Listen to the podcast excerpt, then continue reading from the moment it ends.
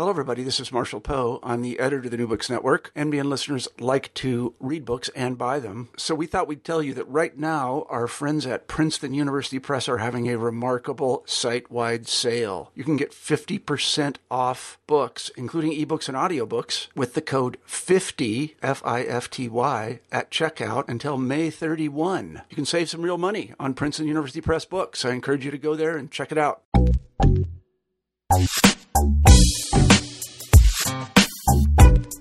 Hello and welcome to New Books in Technology. I am your host, Jasmine McNeely. So picture this. You have a government. That's not new, right? But inside the government, there are many different agencies. Still nothing new, right? But what happens when those agencies don't really like to share, right? And the information that they could share would help different members of society by either preventing certain things from happening or by helping to remedy things that have already happened. So the question is how do we get agencies within governments and outside of governments to share information? That's what we'll be talking about today. So the book is Traversing Digital Babel, Information, E-Government, and Exchange. And the author is Alon Peled. And, and First, one of the first things we like to do on New Books and Technology is get the author to talk a bit about themselves. So, give us some of your background. Okay, thank you, Jasmine. It's great to be on your show. Um, I am um, a researcher. I teach at the Hebrew University of Jerusalem in Israel. Um, my PhD in uh, government or political science is from Harvard University, and I had the, the good fortune of, uh, being um, the advisee of both Professor Samuel Huntington and Professor Judith Shklar, mm-hmm. uh, two of the most famous uh, world professors, uh, the late Judith Shklar and the late Professor Huntington. And um, in parallel to my academic or my research career, I actually have accumulated close to 20 years of working in the technology field. Mm-hmm. basically, I played um, uh, every role possible: a programmer, head of a programming group, a program manager, QA, quality assurance, um, um, tech writer. Over 20 years in some of the largest American companies like uh, PepsiCo, Fidelity Investment, IBM, some startups.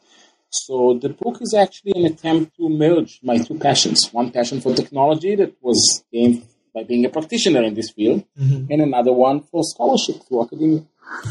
Right. So now let's let's talk about how you got from teaching and your 20 years of experience to the book Traversing Digital Babel. How did this book come about?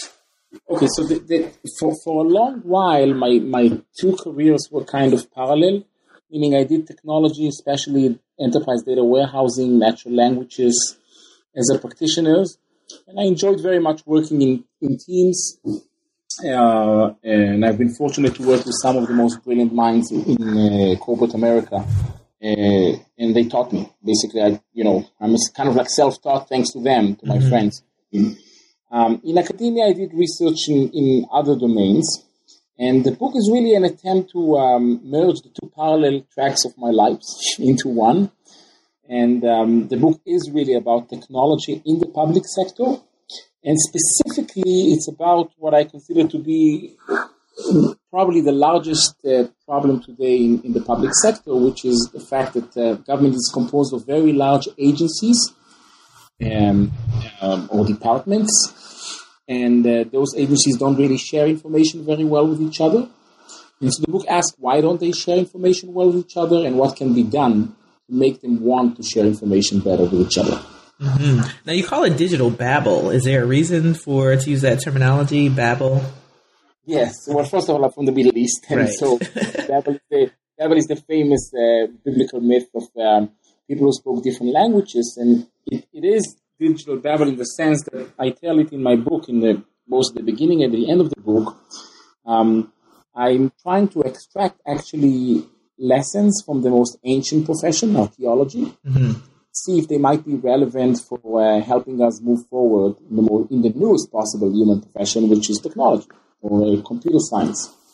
And specifically, the argument in the book is that um, agencies, very large agencies, like agencies like the Internal Revenue Service, the IRS, mm-hmm. or the FAA, agencies' computer systems are very old, and they are built one on top of the other. Uh, in kind of like layers of civilization, Jasmine, mm-hmm. one layer on top of the other. And so the agencies themselves, you know, comes 2014, they are barely in command of their own systems because of this enormous com- internal complexity. And then you come from the outside as the president or Congress says, I demand that you share your information better with other agencies. And those poor agencies, you know, they, they tell you, but we, we, how can we share? We, you know, we, we are not really in command of our own systems. And there's a very nice um, figures that opens the book that compares the Internal Revenue Service computer uh, system to Tel Gezer, mm-hmm. which is one of the three most ancient places on earth. And it's built of 28 civilizations from 4500 before Christ all the way to the first century BC. And it shows that in, metaphorically, Uh, the, the Middle Eastern or the ancient tale that is built of layers of civilization, one on top of the other, is very similar to the IRS computer system that is also built upon layers upon layers of software built from the 1950s and that must really communicate with each other. So the, the, the name digital Babel how do we traverse? How do we cross? How do we walk across this digital Babel where each agency is like its own mini Tower of Babel, mm-hmm. not really talking to another agency's Tower of Babel? Hmm. You know, um, so the question then is is this a book about perhaps simplifying government and the public sector and access to information? Yeah, in a way it is. And it's really, yes, first of all, you're right. It is about simplifying your system because if, if, not, if you do nothing to really simplify or help them in terms of coping with their own information system, you can't expect them really to share information better with other agencies. And the book starts, the first chapter describing the horrible, horrible um, human catastrophes that result from the fact that agencies don't share information well with each other. Mm-hmm. maybe later on, I'll, I'll, I'll, say something about that too. But really, what really the crux of the, the, heart of the book is basically how do you give people, those people are really the officials working with these agencies, how do you give them incentives to actually want to simplify their system? Because the, the way to make this system talk better to each other goes through people. If you can entice, nudge convince the people to share information better, they might actually do something to simplify their own system in a way that makes it more easily accessible to outsiders. That's really the heart of the of the argument. Mm-hmm. Now, we're talking about some terms here, and perhaps we should uh, define some of those terms. And one of them you're using is, and you use throughout the book, is information sharing. So, when you talk about information sharing, what exactly do you mean by information sharing? It would seem that governments and parts of governments share information all the time, but it, it seems like the information you're sharing, you're talking about, is more goes further than just when they need to share information. No, right. That's an excellent question, and right on target. The, the, in the beginning of the book, I'm distinguishing between three concepts: data, information, and knowledge. Mm-hmm. As you climb, as you ascend from data to information, from information knowledge, you're slowly kind of like leaving behind the realm of machines and moving into the realm of men mm-hmm. or people. And, and, and so basically, I chose the word information in between, in between them. I do not think, and I emphasize, I do not think that my book is a knowledge sharing, because knowledge sharing is an entire different problem. It's a very important problem, but my book is not about it. It involves really talking about people and understanding a lot more, more about people. It's not necessarily data because data in and of itself is kind of meaningless. It's, it has a lot of redundancies and it's and without context. It's meaningless. So information is really those what I call in my in my book and also the software project that I developed I have developed since then. Based on the book. But really, it's about what I call information assets. By the way, I'm not the first one to call it information assets. The OMB, the Office of Management and Budget, and the GAO, in the United States, the Government Accountability Office, they also would like agencies to start referring to some of their summarized data, some of their large data sets uh, as information assets. Mm.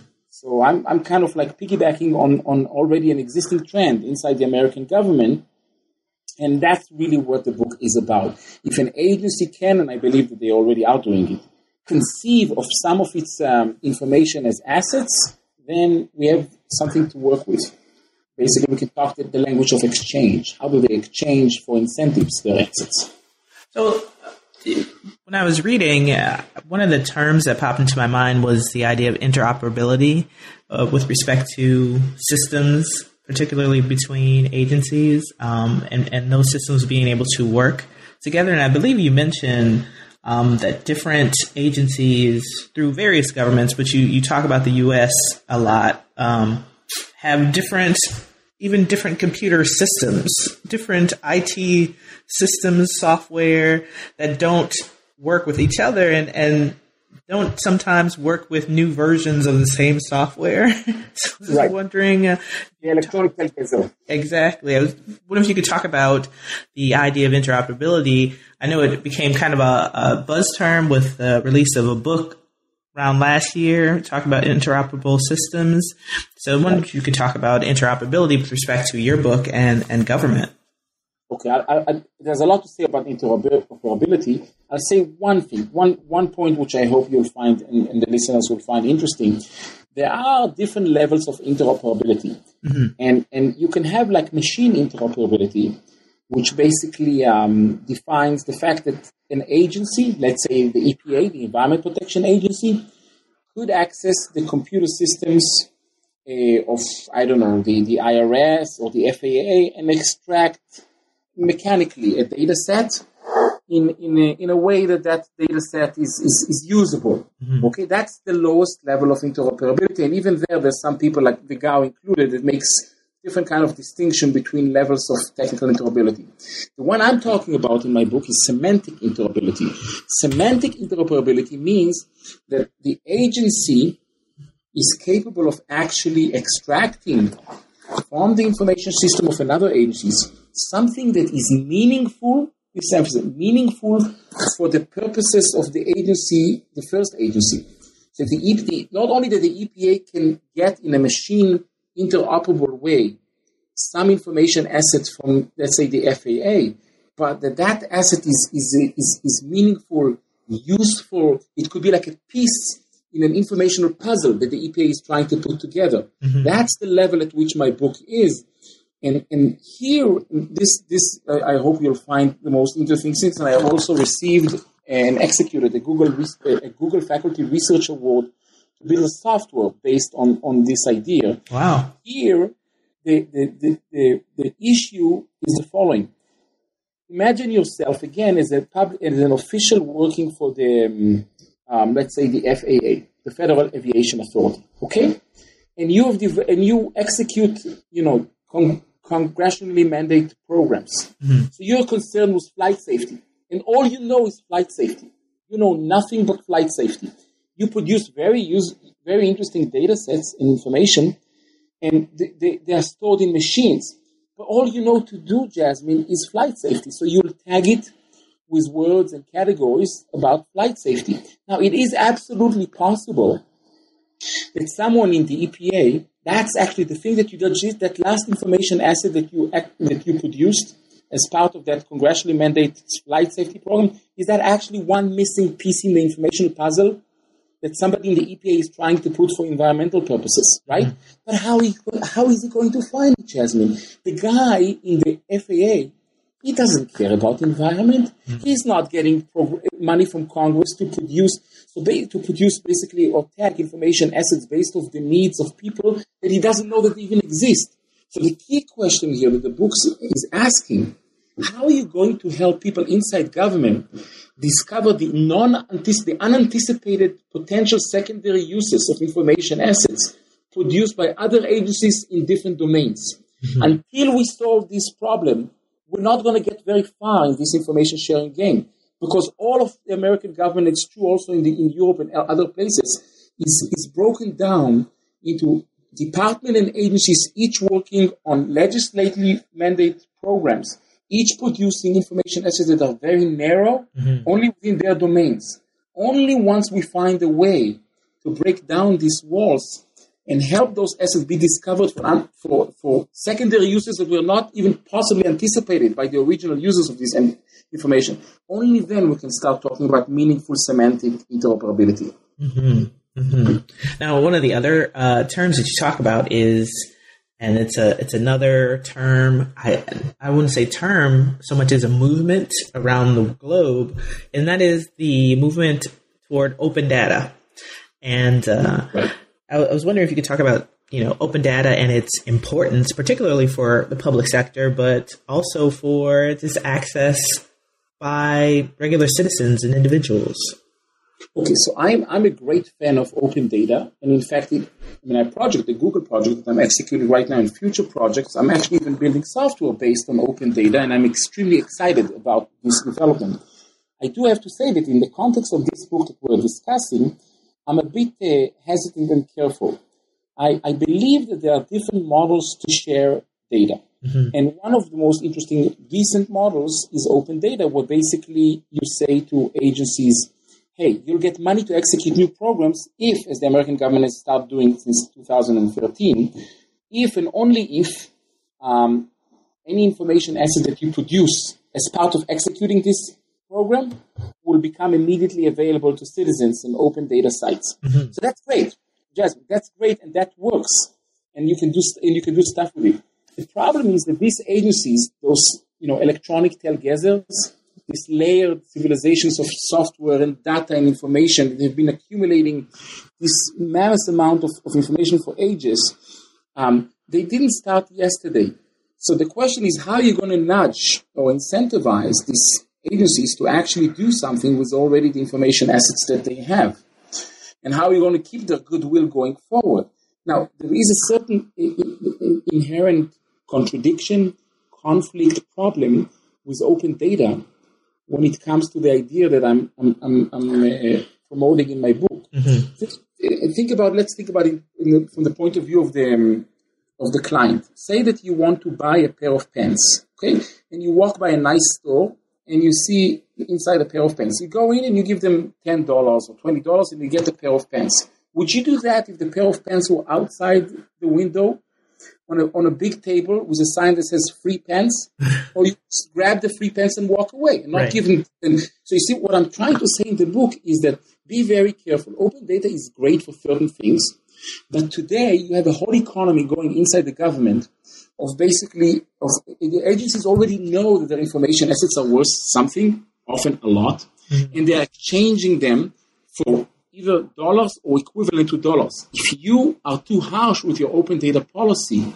you may actually damage some very good working mechanism inside government. So the really key question is, is we have multiple ways to nudge agencies to um, do something with their information what is the appropriate mechanism mm. for the appropriate problem?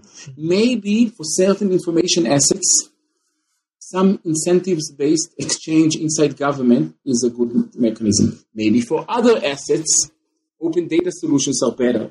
But this, you know, one hammer fits all approach is dangerous. Right.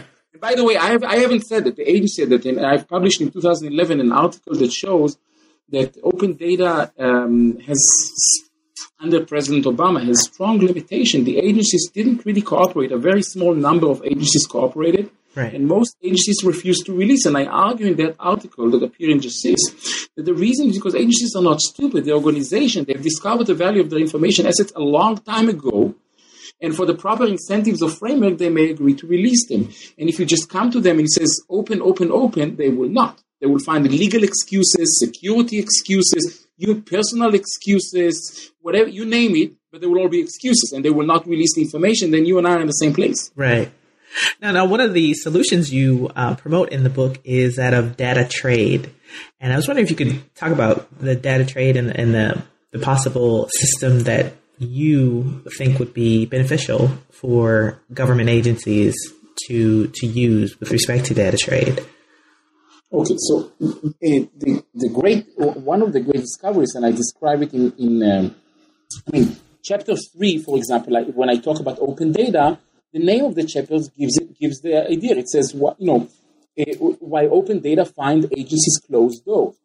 In chapter four of the book, the title of it is why data trade opens agencies closed doors. So in between the names of the chapters, you see the difference. In other words, open data in its naive version, and I really think that the, President Obama in, in his first term with lots of excitement. I have only good thing to say about him.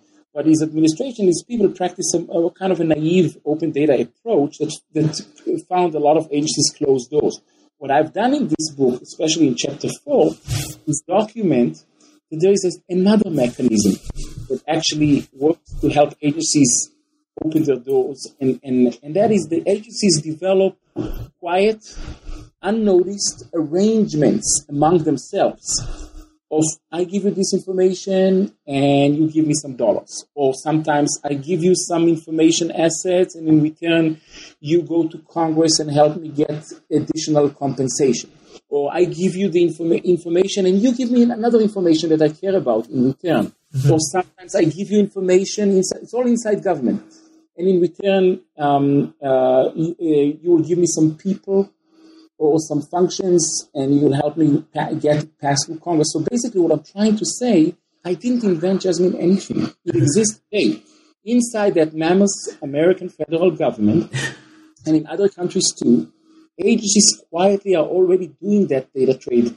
Unfortunately, as I explained in this chapter, because it's so hidden from the public eyes, and, and it's not bad, it's actually working, it, it has certain problems. Very wasteful. It takes too much time. It, it, it begets information monopolies inside government. So I'm saying, hey, if it's already working, maybe we can take it to the next, maybe we can build on something that is already working today and take it to the next level and formalize in the form of an exchange arena inside government some of this arrangement so it takes less time, there's less waste, it's easier for one agency to discover the information assets of another agencies for non-anticipated secondary uses.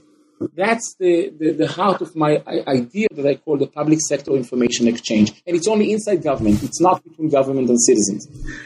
You know, it would seem like this would be kind of a, a no-brainer. Um, but it, there seems to be some kind of resistance. And, and you mentioned that agencies are not stupid with respect to the open data uh, because they understand how valuable that information is. But is it more than just agencies under, understanding how valuable the information is? Is there more of a, a cultural component, uh, a, a, um, I don't want to share with these people over here. Agencies have infighting or just people not wanting to share information. Yes, no, first of all, you're absolutely right, and you put your finger right on the, on the heart of the problem.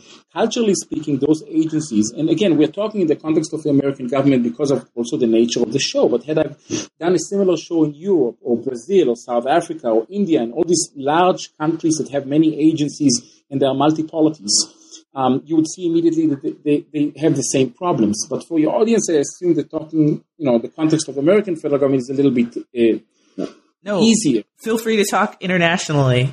Okay, I will also give you, in a second. I will give you some examples also from from Australia, from Iceland, and several several other interesting um, uh, places. And so, in all these places, what you said is correct. Culturally, speaking, those agencies don't like to share information. And they're very concerned. I explain in the books and going in lengths into why they're so concerned. They're afraid that you, if they expose their data to outsiders, you'll find some data quality problems.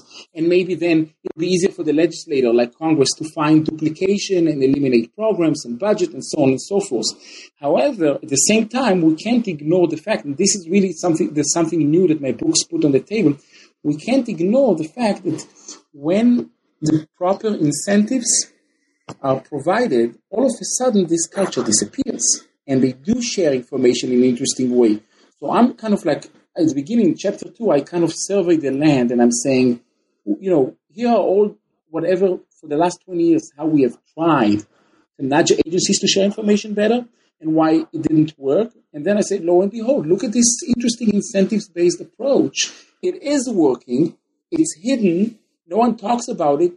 Can we imagine what we might do by building on top of this approach and taking it to the next level, which is really the heart of chapter six, where I actually even created hypothetical public sector information exchange inside the American federal government. And actually, Google has given me the money to build that public sector information exchange, wow. to build a software prototype of that. Of that, and I, I mean, I mean, I've already finished uh, part one of this project. Oh, that sounds that sounds very interesting. We, we look forward to hearing more about that uh, in the future. So, what kind of incentives do you think will work? Um, so talk about like perhaps exchange of funding kind of things or Yeah. Okay, so for example, first of all, I, I don't like individual incentives because, you know, the famous joke about um, the dumbest way you could, and I you remember, I have 20 years of software experience. The dumbest way you can try and incentivize a software group is by bugs fixed because it takes exactly one day for the software developer and for the, the quality assurance engineers to close themselves in the room and agree that every day the quality assurance engineer will discover 500 bugs and the software developer will fix 500 bugs. So be very careful about what kind. So what I'm ta- what I'm promoting in my book is really institutional incentives, and I'm explaining in chapter six how basically you create incentives that in a trickle down economy it'll pay it will pay off for the organization in such a way that it, it push down trickle down economy it'll make it individuals cooperate and i'm showing in chapter 6 two models of this kind of trickle down economy and institutional. One is from australia. Mm-hmm. And it's really a supply it's, it's fascinating jasmine. Like it's again unknown institutional history of incentives inside government to foster information sharing one case was in the mapping age, among the mapping agencies of federal Australia, and another one is in the crime uh, sharing. And what the Australian did brilliantly, and I have, haven't found an example like this anywhere else in the world, they created like an institution that are public institution that really are, when you and I look at them and dissect them, they really are supply chain. And the agencies that participate in this game, they get paid twice. One time they get paid to, uh, as, as providers of data, okay, like providing raw material.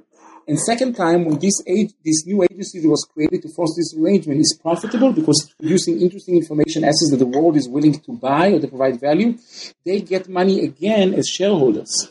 So basically, the Australian created a fascinating model that is basically the empirical execution of my theoretical idea mm-hmm. that in a, in, along a supply chain model, they are making sure that every time you take an information assets and increase its value a little bit, some, some, somebody's going to profit for making it.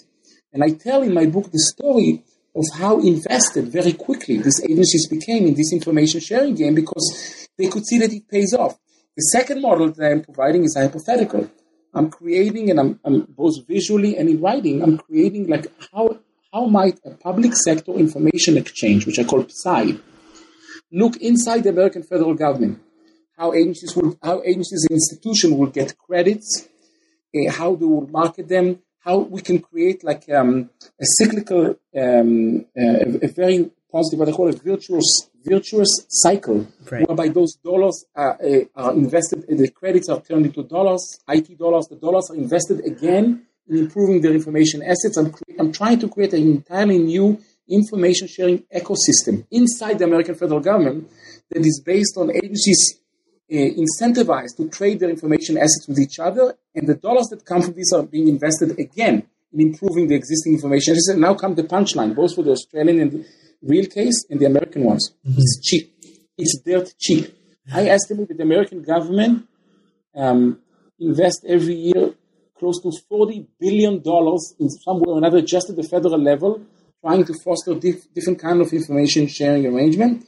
And the schema that I have in mind, we're talking about a couple of millions of dollars incentives that will basically will be given to agencies in the forms of credits and that they can trade this credit and basically you would know that your information asset as an agency has a value in it if and only if another agency has shown interest in it. Hmm. So no longer can you tell stories to the legislator saying, oh, I've created the most important information asset. The legislator can say, but in the electronic trading arena, no one's showing interest in your information asset. So you might need to work harder about helping others discover the secondary uses of your information mm-hmm. assets. Mm-hmm. It's a very, very, it's, it's an extremely new and kind of path-breaking idea of how to foster information sharing in government, and I may add now also a very cheap idea. Oh, we, we like cheap in federal government, certainly. So this sounds really interesting, really cool, and like it might really work and change a lot of things in government. But I have to ask you, what are the possible drawbacks, um, whether for an agency or for citizens, or are there any drawbacks? To, um, Yeah, I mean, your questions are superb and really right on target, and thank you. This is really the topic of chapter seven of my book. In other words, what I've identified early on is that it doesn't like I'm, I'm a technologist at heart and, I'm also a political scientist at heart, as you know. Mm-hmm. But my tendency is to put my hands on the keyboard and program something, right? Probably like you, like anyone else. So originally, when I started this project six years ago, I almost had an urge in my fingers just to start coding something, mm-hmm. and and I knew it's wrong. It's a mistake because the real problems with my idea of the public sector information exchange, the incentive based idea, and all of this is basically they, they are not technological problems, Jasmine. They are ethical problems. They are political problems. Like, for example, would, would in my, in my some examples. What about privacy? Mm-hmm. What about concerns from about fear? You know, big brother government. Right. Well, some people have told me in conferences I went around the world and said to me, "What are you doing? Our best defense is that the government is deaf and stupid and agents don't share data. Are you actually helping them share data? And, and to this, basically, I, have two responses. One is the, is the first chapter where I say, listen, if you like your government deaf and stupid and not sharing information as your means of, of um, uh, protecting your privacy and protecting yourself against big brother government, please understand this is also the reason why 9 11 happened. Mm. Because perfect information on the terrorist existed but 12 agencies had it in, broken down in 24 databases, and no one could access the data, even though you had a perfect client. The CIA was looking for information about Muhammad Atta, the ringleader, for 14 months before the event, knowing that he's a very dangerous terrorist in the United States. In Katrina, for example, you had bodies of people floating around, uh, uh, uh, floating in the water, and no, no agency would pick them up, the dead bodies from the water, because they wouldn't share their information, mm-hmm. the GPS information with each other. So what I'm trying to, the first thing that I say to people, be very careful. If you are, if you're too adamant about keeping government deaf and stupid and not sharing, you may end up also with this horrible disaster. And I have in chapter one a lot of examples of this. But the second defense is even more interesting. I say to people, listen, you should really think about governmental efficiency and information and, and uh, privacy as two extreme along a pendulum clock. Continue. We're not in a good place right now. I'd like to move you a little bit more towards governmental efficiency, but I don't want to give up privacy protections. I'm concerned, like you are, about big brother government, intellectual property. You know, some people have told me, for example, Jasmine, they said, "What are you doing? You're teaching that everything is up for grabs for money. Mm. This is bad." What about democratic ideas that people should be doing things and sharing for, you know, because it's the right thing to do, not because they're being incentivized with, with monetary. So in chapter seven, and also a little bit before in chapter five, I'm offering an, another idea, which is to exchange information as a contested commodity, another key word in my book. And what I mean, I say, listen, information inside government is not the first contested commodity or things that you're trying to commoditize. Throughout history, and I'm beginning in the 10th century, there always existed certain products. Information for me is a product. Mm-hmm. Certain products that were very scarce, that we knew that if we put them into the marketplace, or into an exchange, circulations would be great, but we felt uncomfortable about doing so. It's not proper to trade kidneys. But if we do find a way to exchange kidneys for incentives, a lot less people will die. Right? Mm-hmm. That's an example. So I identify in chapter 5 like 30 different contested commodity beginning in 10th century Uh, uh, uh, after the Common Era. And I'm extracting lessons for them, four main lessons.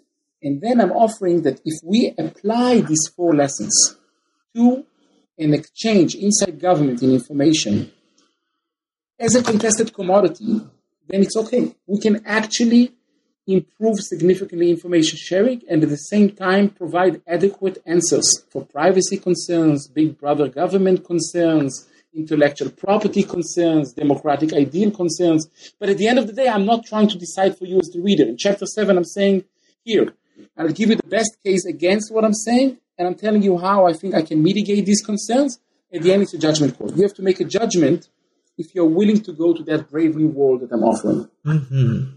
So, so what is the future, do you think, of, you know, open data, uh, exchanges between government agencies, exchanges between different governments of for information. I know you talk about Fukushima earlier in the book and, and how there was a failure to share information or to accept information from outside of uh, government and how that had uh, uh, terrible effects. Uh, so, what is what do you think the future for data trade and, and government data uh, and and exchanges is? And what do you see? Is it bright? Is it more of the same, or what? Eh, I'll say something about that, and maybe I'll even pull, pull into it John, the Snowden affair and WikiLeaks that mm. would uh, bring. But I, I, want to say one thing before I forget about Fukushima, the the horrible uh, disaster uh, disaster to the Japanese nuclear reactor after the tsunami hit it. And and this is another example like 9/11 and um, Katrina that I brought before. Maybe the readers know or they don't know, but in several cases after Fukushima, Japanese agencies actually evicted poor fishermen, whole villages, directly into the radioactive plum mm. because other agencies refused to share with them information on where the radioactive plum is. So, you know, we, we, we look around the world or United States, we find horrible examples like this. And what I'm saying in my book, I'm saying it's unacceptable. You know, to continue, it's been like this for 20 years. To continue behaving and preaching that the old models work is not good enough. I would like to put on the table and offer the world a new way to help agencies sharing to help agencies share information. I think that basically the right question to ask, following what, what you just asked, is that basically there, there was, and I, I, I almost finished the book with this. Stewart Brand, which is one of the oracles of the information age, in 1985 said a very famous sentence called "Information wants to be free." Mm-hmm. If you remember, but very few people actually go back to that old speech that he gave in some geeky conference and, and look, look it up, the whole paragraph. And that's not what he said. He said information wants to free, and then immediately said the, the other half of the sentence that everybody conveniently forget. He said, but information also wants to be rich. And my book is on that tension. It's between information wanting to be free and information want, wanting to be rich. And it's wanting to be free because it's so easy to replicate and distribute it. And it's wanting to be rich because it's the most important asset in the digital world that we live in, right? Mm. So all this, what I, in my vision, all these models of sharing information could exist uh, side by side. Open data, which I call them in my book consent models. So we want and some incentives based model, and some other models that I call in my book coerce model, where we force, in my book, basically legislators should think really carefully about the nature of the domain or the problem they're trying to attack and foster and, and apply the correct information sharing approach. There isn't one approach that would work. Open data would not solve all the information sharing inside government in the same way that my own incentives based approach will not solve all the problem. The key is really to understand what are the approachable, the, the almost like epistemic approaches available to us to improve information sharing and to apply the correct one to the correct problem. And then they, we could actually see major improvement. I promised you one more thing, and that is to connect Snowden mm-hmm. and WikiLeaks. And th- this is the problem, especially in America, but I think it exists elsewhere. Whenever, whenever something bad happens, the, the indispensable clocks between governmental efficiency and privacy. Um, the public is swayed with Congress and the media and goes to the other side. So after 9 11, was, oh my God, it's all because agencies refused to share information. So it was the need to share instead of, you know, and so on, instead of the needs to know. And then you got things like the Patriot Act and how, you know, trying to build it. And oh, oh my God, this is too bad. Mm-hmm. We went too far, right? And then Snowden and WikiLeaks happen, right? And people says, "Oh my God, look at all these things. They haven't been protective enough of their information assets." So they go to the other extreme. And what I'm trying to do is find a good, a better place than where we are today in the middle, where basically we understand that information sharing is necessary, but with the pro- proper defenses, including privacy uh, defenses, like I said before. I have to admit that uh, when these mega events happen, be they 9-11 or Snowden or WikiLeaks, they don't help my case because it, it creates this tsunami of public opinion that moves the pendulum clock to one of the extremes and it takes usually two or three years to relax or for the opposite disaster to happen for people to understand that we went too far in this pendulum clock to this extreme or to that extreme. Mm-hmm. But I haven't given up hope. I'm trying. So the book is Traversing Digital Babel, Information, E-Government, and Exchange. And so if you were to distill your book to a couple of takeaways, or, or perhaps just one takeaway, that uh, message that your book is about, what would you say that is? I would say that it is po- uh, we, it's possible uh, for us to improve life-saving information sharing Mm-hmm. inside the governments of very large, federated, and democratic countries by empowering agencies to uh, receive uh, incentives to uh, commoditize and exchange their information assets with other agencies, and then you would see a lot of good coming out of it. It's not the only, as I said before, it's not the only solution. For example, it's not necessarily the right mechanism to operate between agencies and citizens, but inside government, kind of shedding light on this inside government in terms of fostering these mammoth agencies with their enormous information assets. It's a very good approach. It, it, it stands a chance to actually change the information sharing ecosystem inside government. And you and I, as citizens, will benefit because we will see uh, a better, more efficient government that can provide also uh, better uh, services to citizens. So, uh, you know, I just asked you about the future of e-government and information exchange, but what's the future for Alon Peled? What's next for For you? me, Yeah. Uh, I have, uh, because I, I have, um, as I said before, uh, hinted, hinted twice or said it three times. I've got Google's attention, and uh, the way it worked is that um, Google likes to talk about 10x problem. 10x problems are problems where basically, if you try to solve them incrementally, you you know you can do good, but not very fast. So, for example, the in Google's terms, like if every year, fifty not if every year fifty thousand people die in road accidents, so that means that we humans have failed as drivers. So, 10x problem is not to generate a, a slightly safer car, but it's basically get rid of the human as a driver, right? Right. the autonomous car. So what I did, I pointed out to Google the problem of information sharing inside government as a 10x problem. I even called it a 100x problem. And Google said to me, that's really interesting. We, we don't really deal with, it, with this problem. We don't even have the technology ourselves that focuses on, on, on, on basically how to make agencies inside government discover the unanticipated secondary uses of, of information as of other agencies. We understand that it's critical. It could really, like you say, save a lot of lives and save billions of dollars every year. Would you mind developing the software? So basically nowadays I'm busy developing it. I finished already like the first nine months and the first part of the software is, is working. And uh, I'm, I'm connecting now to my project uh, a brilliant uh, Finnish um, computer scientist named Jaakko Holman. And together we're going to execute phase two of this project. And I actually believe that if you come again and ask me uh, in about a year or two years from now, I will have some, for sure, I will have some of the ideas of the book in a software prototype hmm. that you could actually implement inside government. Wow. That sounds really good. Well, we're we're happy that you came on the show again. Again, the book is Traversing Digital Babel: Information, E-Government, and Exchange. It's by MIT Press. It's out there right now, so you can get it where Amazon, from MIT, from every bookseller, right? That's correct. Absolutely. And so thank you, Alon, for coming on the show. It has been New Books in Technology. Have a great week.